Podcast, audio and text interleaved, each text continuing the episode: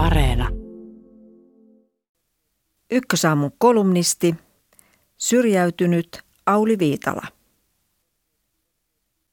Tämä kolumni on omistettu kuluttajatutkimuskeskuksen tutkimusjohtajalle Mika Pantsarille, joka on toivonut julkiseen keskusteluun lisää tulevaisuuden uskoa, optimistista visiota.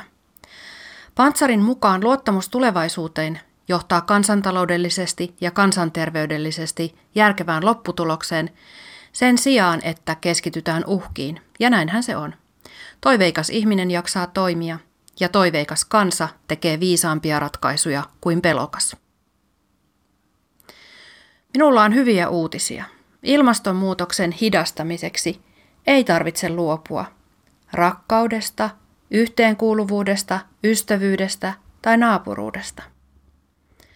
Ei raittiista ilmasta, ikkunoiden avaamisesta tai tuulen puhalluksesta. Ei juoksemisesta, kävelystä, kuperkeikoista, hiiviskelystä tai lampsimisesta. Ei tähtitaivaan katselusta, vilttiin kääriytymisestä, yöllisistä huhuiluista ja rapsahteluista. Ei tarvitse luopua lukemisesta, toisiin maailmoihin eläytymisestä, hassujen tiedonmurusten keräämisestä tai syy-seuraussuhteiden äkkinäisistä oivaltamisista. Ei huumorista, nauramisesta, sarkastisesta hymähtelystä eikä pidätellyistä tyrskähtelyistä.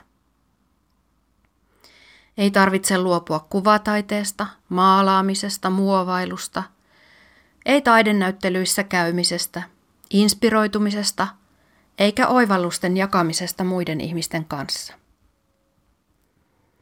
Ei matematiikasta, logiikasta, pähkäilystä eikä vihdoin älyämisen riemusta.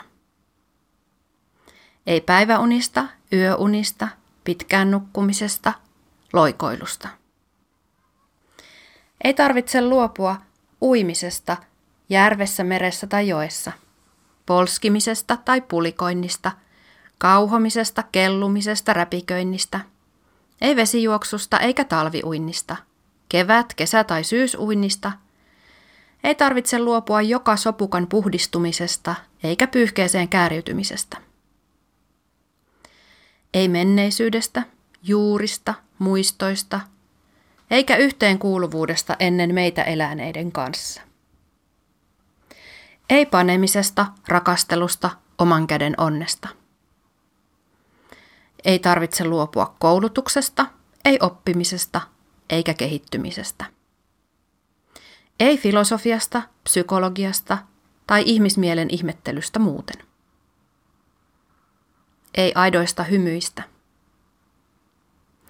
Ei tarvitse luopua laulusta, tanssista, rytmin huumasta, eikä musiikin tuomasta lohdusta. Ei maineesta, kunniasta, arvostuksesta, ihailusta tai fanituksesta. Ei puista, kukista, linnunlaulusta – koskenkuohuista, tuulesta, tuiskusta tai auringonpaisteesta. Ei tarvitse luopua silityksestä, sylistä hieronnasta eikä kädestä pitelystä. Ei tarvitse luopua leikkimisestä, pelaamisesta, pelleilystä. Eikä edes teatterista. Ei siis mistään todella tärkeästä. Huh. Onneksi.